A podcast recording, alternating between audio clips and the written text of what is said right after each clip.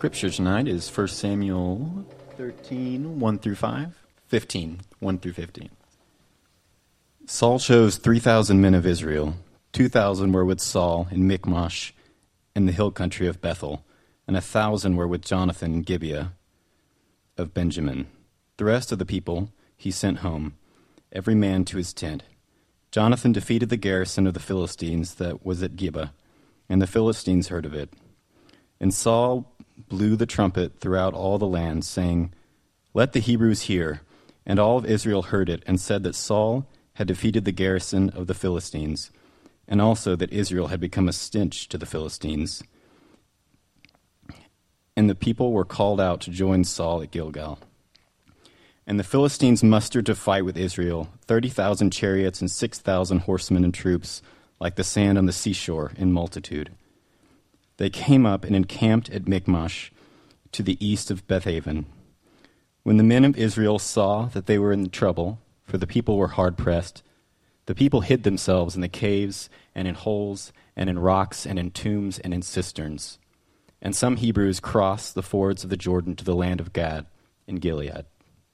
Saul was still at Gilgal, and all the people followed him trembling. He waited seven days, the time appointed by Samuel but Samuel did not come to Gilgal, and the people were scattering from him. So Saul said, Bring the burnt offering here to me, and the peace offerings. And he offered the burnt offering. As soon as he had finished offering the burnt offering, behold, Samuel came. And Saul went out to meet him and greet him.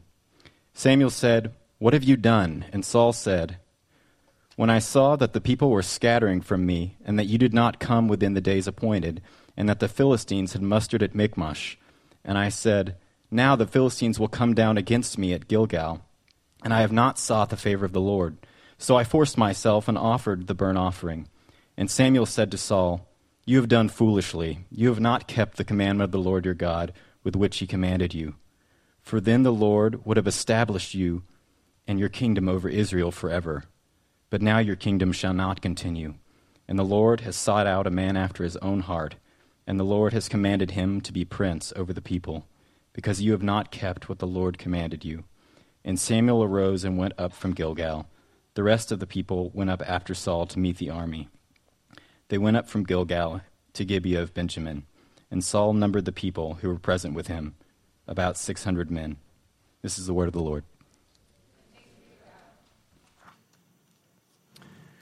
One of the reasons I think we enjoy biography is because you get to, to hear the story of, uh, of an entire life.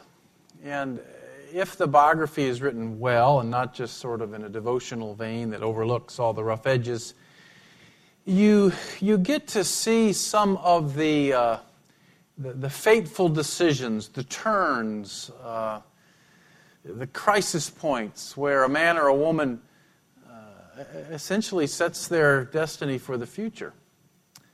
And that is the case with this biography of Saul that we're studying here this uh, winter. And we're at one of those fateful moments tonight. Actually, we'll be going through chapters 13 and 14, kind of some of the highlights of them tonight, where they, on one level, are describing a great military battle. It's called the Battle of Michmash Pass. And so this is a story about uh, warfare. There's lots of little tidbits about uh, military planning and uh, the types of weapons that were used and, and, that sort of thing. But at another level, uh, these chapters are three different stories that talk about Saul losing his way. Talks about Saul fading away in his faith, Saul uh, moving away from the blessing of the Lord. And of course, there's many differences between an old covenant relationship with the Lord and a new covenant relationship with the Lord. We'll talk a little bit about that tonight. But it does provide something of a cautionary tale as we consider where we are with the Lord. And one of the things you might do as a way of application here is think about where you were uh, a year ago and think about where you are tonight and contrast whether you feel like your life is more turned towards the Lord tonight or less. Well, the first story is the most familiar one. It's uh, Saul essentially uh, panicking Uh, he has a grown son now. His name is Jonathan. Uh, the Philistines, who are a warring tribe up on the coast, have established a beachhead, and we'll try to look at a map of this. It's, it's, it's a pretty narrow area, um, if we want to call that one up. Um, the area that we're talking about is, on the, is just on the northern border of Benjamin. You see Jerusalem there, and we're talking about uh, a mountain pass five miles to the north of Jerusalem, to the northeast of Jerusalem. That's where the battle is uh, being fought. It's hard to get a map small enough. Michmash is not a particularly large town, but that's where we are tonight. And the, the, the Philistines are a warring people. They're over on the Mediterranean coast to the left, and they are in the business of trying to take over um, uh, Canaan. And they're trying to wipe out the, the Israelis. And by the time we've gotten here, there is an outpost in the territory of Benjamin. So what that tells us is, is that uh, Saul's people, the Hebrew people, are uh, occupied at this point in their history. Uh, another nation has come in and, and, and, started to take over. And Jonathan, this uh, mighty young warrior, attacks a Philistine outpost and routs the enemy. And then Paul, uh, the text says, Israel's become a stench to the Philistines. So, so what has happened here is uh, Jonathan is, is staged a revolution. He's fought back against the Philistines, a much stronger army, and the Philistines are very upset. They also have better weapons. They have many more troops, better weapons, faster chariots than Israel does. And so the mighty Philistine army gathers uh, in Michmash, which is just to the north, as we said. And if, if we can get that little slide, um, this is a picture of that area today. Um, the, the, it's an Arab village named Michmash, and you can see where a road runs through the, uh, the canyon there, and the battle will be fought uh, on, I believe, to the left. I think it's to the left up there on the top. So you would have had thousands and thousands of troops massing uh, up on the north there, probably in sight of, of the Jews. Saul masses his troops three miles away in Gilgal, which was at this point the spiritual center of, of Israel and the site of his coronation. And they panic, understandably. You remember, they're not uh, military people, they're farmers, they're overwhelmed. Uh, the text says, When the men of Israel saw that they were in trouble, they hid in caves and holes and rocks.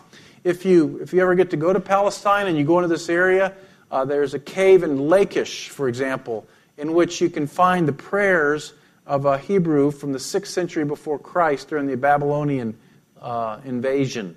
Uh, it was common for people to hide in the, in the caves. Uh, it, was common, but it wasn't a, a great military strategy. Um, they were not set up for success, and, and they were panicking. And so you can imagine if, if you're the leader of an army and you can see these thousands of troops massed on the, the horizon of the hill, and the people are wondering, when are you going to do something? Why don't you act? Why don't you lead? What is going wrong, Saul? Do something. Well, what the people don't know is that Saul had a conversation with the prophet Samuel. And you can read about it back in chapter 10. And Samuel had given very clear instructions. He said, Go for me to Gilgal and behold, I'm coming before you to offer burnt offerings and to sacrifice peace offerings. Seven days you'll wait until I come and show you what to do.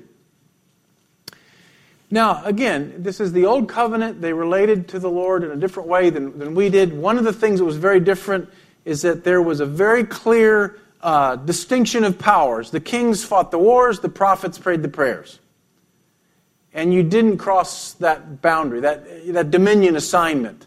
Uh, Saul was supposed to provide military political leadership, Samuel was supposed to provide the spiritual leadership. Samuel was a representative of God's will.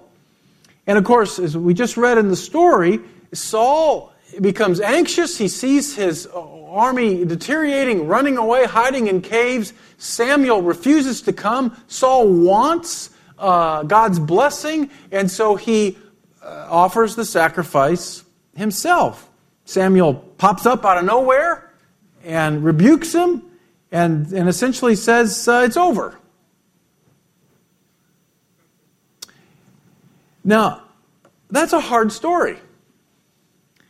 And it's hard to read 3,000 years later. It, it kind of sounds like Saul set, was set up by Samuel. I mean, what was wrong, after all, with offering this sacrifice? Well, we don't know all the details of the story. This is one of those ragged edged stories from the Old Covenant that, that you, you trust God is speaking through. What we do know is, is that the prophet Samuel represented God's will. Samuel had given Saul a very clear word, and Saul, when he looked around and saw the circumstances, uh, choked. And he, he reacted and offered the sacrifice himself. He, instead of living by faith, he reacted to fear and anxiety. And by way of contrast, think of how Abraham responds, the great man of faith. Uh, even when God says, sacrifice your son, Abraham just trusts and that God will provide a way, but not Saul. Now, this is one of those situations where, where he, he may very well have been confused and angry. I wish we knew what he felt, but it'd be very natural at this point for uh, Saul to feel set up, to feel that this was unjust and fair. Now, if David had been in this situation, I suspect that we would have several psalms of lament uh, right now written. Or David would say, I'm sitting here on this mountaintop and there's all these troops and you sent me here and you didn't provide. And what is wrong with you? And where are you? That's how David would have responded to a situation like that. And, and, and I, I think that may have been what God wanted. But maybe what God wants when He puts you into a situation where you are anxious and God seems distant and you feel impatient and everybody around you is panicking and asking you to do something. He may put you in a situation like that just to teach you to wrestle with Him, to argue with Him, to press into him. But that's not really what Saul does. Life is a lot like this situation, though, isn't it? Uh, last night I had the wonderful privilege of uh, officiating at Danny and Megan's wedding. We just had a delightful time. I left there and I went to the receiving of friends for a 58 year old doctor who died of pancreatic cancer and left three girls behind on the space of an hour. Isn't that life? And as I've been preparing for our Lent series on lament, I've been doing some reading in this wonderful Michael Card book. Uh, he talks about lament is what happens when the God of Hesed, the God of loving kindness who you worship, somehow there's a gap between who you understand God to be and how he should act and your experience of life. And the Psalms of Lament are, are, are, are, the expression of the fear and the frustration and the confusion when God is not doing what you think He should do. That's what David does. It's not what Saul does. Saul, we have no evidence of repentance, no evidence of lamentations. The next verse just reads, And Saul numbered the people. Saul just starts to count things. That's usually not a good sign in the Old Testament. But it's his response. He, he just turns to his own, re- he's just adding up his own resources to what he can do to solve this problem. If God's not going to bless him, he's just going to figure it out his, his own way. And I wonder if, if you may be in a similar place tonight where you're kind of at, you're kind of at Gilgal and you're waiting on the Lord. You think you heard from the Lord. You thought it was clear what you were supposed to do. People are panicking around you. People are hiding in caves around you. People are questioning why you're so passive.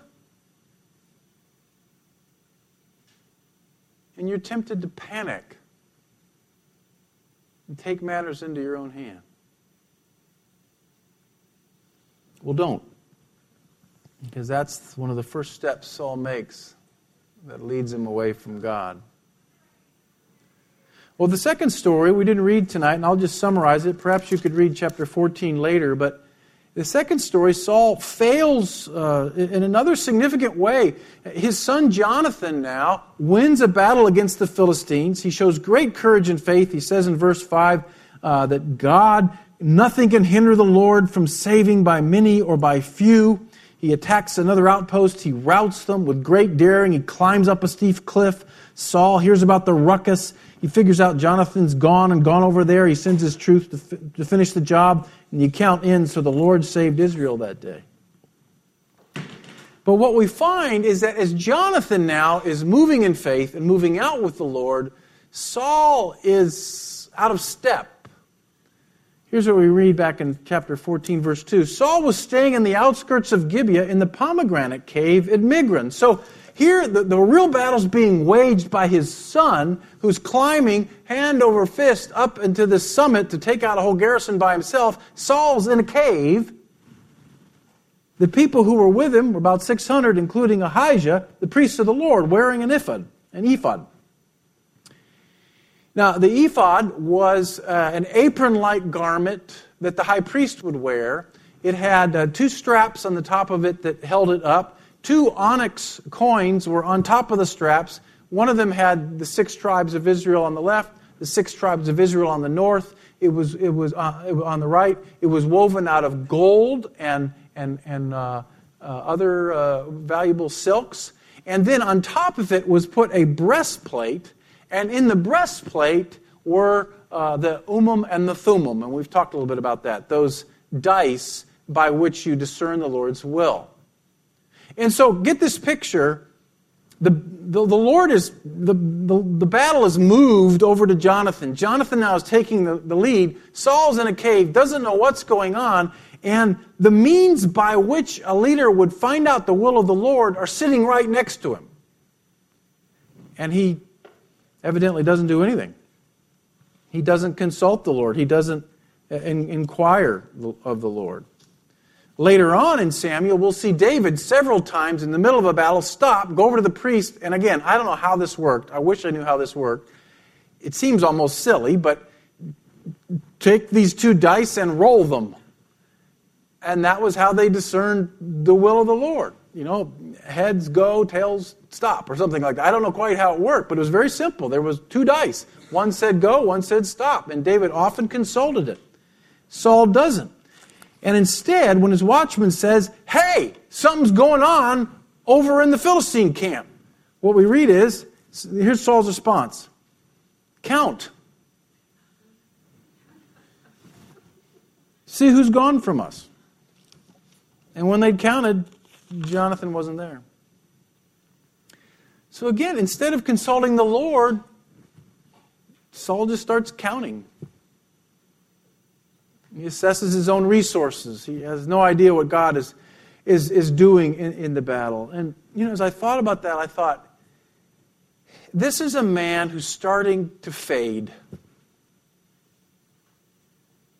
This is a man who, perhaps because of disappointment with the Lord, anger with the Lord, frustration with the Lord, we don't know what it was, but he's no longer walking closely with the Lord.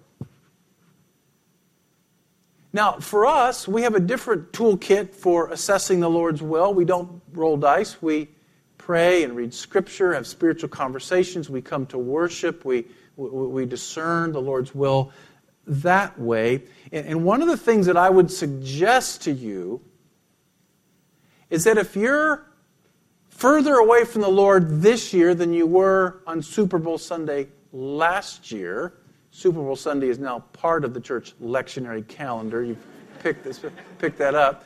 If, uh, if that is true, one of the, the symptoms of that, one of the reasons for that, is, is possibly that you stop consulting the Lord. And you just started counting. You just started figuring out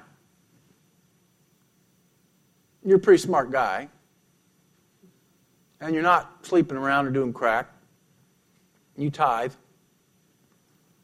life works pretty well for you. Sometimes your phone goes off in church, but overall, I mean, they're not really humiliating moments. And if it weren't David Johnson, I wouldn't have said that, but just don't anybody look at David right now. Okay. I'll pay for that. too. we have an ongoing little feud here, but I have the mic. So, um, so one of the things that I would ask you as you kind of discern where you are tonight before you come with the table, are you talking to the Lord about your life? Are you doing it as much as you were a year ago? Or have you become disillusioned and angry and hurt and frustrated, and now you're kind of doing it on your own? All right, last story here. The last part of chapter 14. And this, again, is sort of a different kind of story. Uh, the, the battle is, is turned on. Uh, the Philistines are, are being defeated. By the way, I know we're talking a lot about war tonight. Next week, I'm going to give the whole sermon to the question of holy war in the Bible. Because I, personally, it's one of the greatest struggles I've had as I've read the Old Testament, and I know it is for, for many of you. So next week, we're going to just stop and ask this whole question of how do we read these war stories where everybody's wiped out? Uh, that's next week. But this is one where that happens. So they've been fighting all day, and at the end of the day, Saul says, I want everybody to fast until we avenge my enemies. And Saul's troops are famished, but they don't eat. Uh, Jonathan's not heard about the fast, so he eats some honey on the, on the floor uh, of the forest. The people confront him. Jonathan, Jonathan says, I think that's a stupid idea. Uh, the people uh, turn him into Saul. Saul says, You've got to die. Uh, then they support him, and, and he doesn't die, and Saul's power continues to slip away. It's an interesting story. Read it. But there's a couple of things that happen in the middle of the story that are just bizarre. Okay, this is a war scene. The first thing Saul does is he calls this fast at the end of the day when the people are starving. Then the next thing he does is he gives this speech about kosher food laws in the middle of the battle. The people are starving, so they start to chop up the animals of the Philistines, and, and there's blood in them. And, and of course, in the Old Covenant, you weren't supposed to eat things with blood in them. So he stops in the middle of the battle and lectures about food purity. And then the next thing that he does is he creates an altar. And then the next thing he does is he then he goes and gets the Urim and the Thummim. And I was, I was thinking about this week, and I read a commentary by Eugene Peterson on, on this part, and, and he makes this observation, and I thought, this is pregnant, this is important, and I don't think I mined the depths of it. Maybe uh, in, in between commercials tonight, you can talk about this, and better tomorrow, the commercials are going to be more fun than the game. Uh, here's the principle that Peterson points out, and I think it's true, is as the Spirit leaves Saul, he becomes more religious. He turns to religion, to religious ritual as a way of ordering his future. I don't, I don't know why. Now, what, is, what would that look like for us? Well, it, it's easy in church history to see this, right? You, you see these white hot movements uh, start out where everybody's on fire and there's energy and love. And then a generation later, all you've got left are the embers and the ashes and dead structures of empty tradition. And you, if you've ever been to Europe, you go into these huge cathedrals where there's like an old security guard left in it. You think, whoa, what happened here? But it could happen here. It does happen here. It happens to you and me where, where and usually I would submit to you, it goes all the way back to a bad experience at Gilgal. It goes back to a disillusionment. It goes back to a hurt, to a frustration, to what Michael Card is talking about. You are the God of Hesed. I'm not experiencing you as a God of Hesed, of loving kindness. I don't know what to do with the gap. You say you can do all these things. I was thinking of this tonight. It's such a great worship. We're singing about the name of Jesus. And I kept thinking about, you know, the, our city and the wounds in our city and the kids in our city and the drugs in our city and the gangs in our city. Is it possible that the name of Jesus could really set people free in our city. It's so good on Sunday night to sing that, but so often it doesn't seem like it happens. And when you live in that gap between Hesed and reality, and it breaks your heart, sooner or later you just start to pull away and you turn to ritual. You turn to religion. You give a speech on kosher food in the middle of the battlefield. Now, what would that look like for us? I think, I, think it, it's this, this sense that you have turned to a system rather than a person, that you've embraced a culture rather than a person, uh. a set of habits and practices rather than a person. You know, we, sometimes we talk about this idea that in the new covenant, Jesus came to lead us beyond religion into relationship with Jesus Christ. Beyond religious ritual into relationship with Jesus Christ, and that everything is supposed to come out of that intimate relationship, and that the religious practices that we do, worship, sacrament, all of that, they naturally flow out of that relationship. What happens is, too often, the ritual becomes all we've got. How do you know if that happened to you? How do I know if, if that's going on in my life tonight? I just made a little list of just some descriptive words of, of what we see in Saul's life. And see, I would say this, these are some words that describe me or you when we're living more out of religious obligation than out of an intimate connection with the Lord. These are just some words that describe a turn towards religion and away, away from the Spirit. Pressure, forcing things, anxiety, reactivity. These are all things I'm observing in Saul. Lack of peace, impatience, little energy for time in the quiet place, going against the words of the community, isolation, rashness, vows you can't keep, magical bartering, and not following the word that you do know.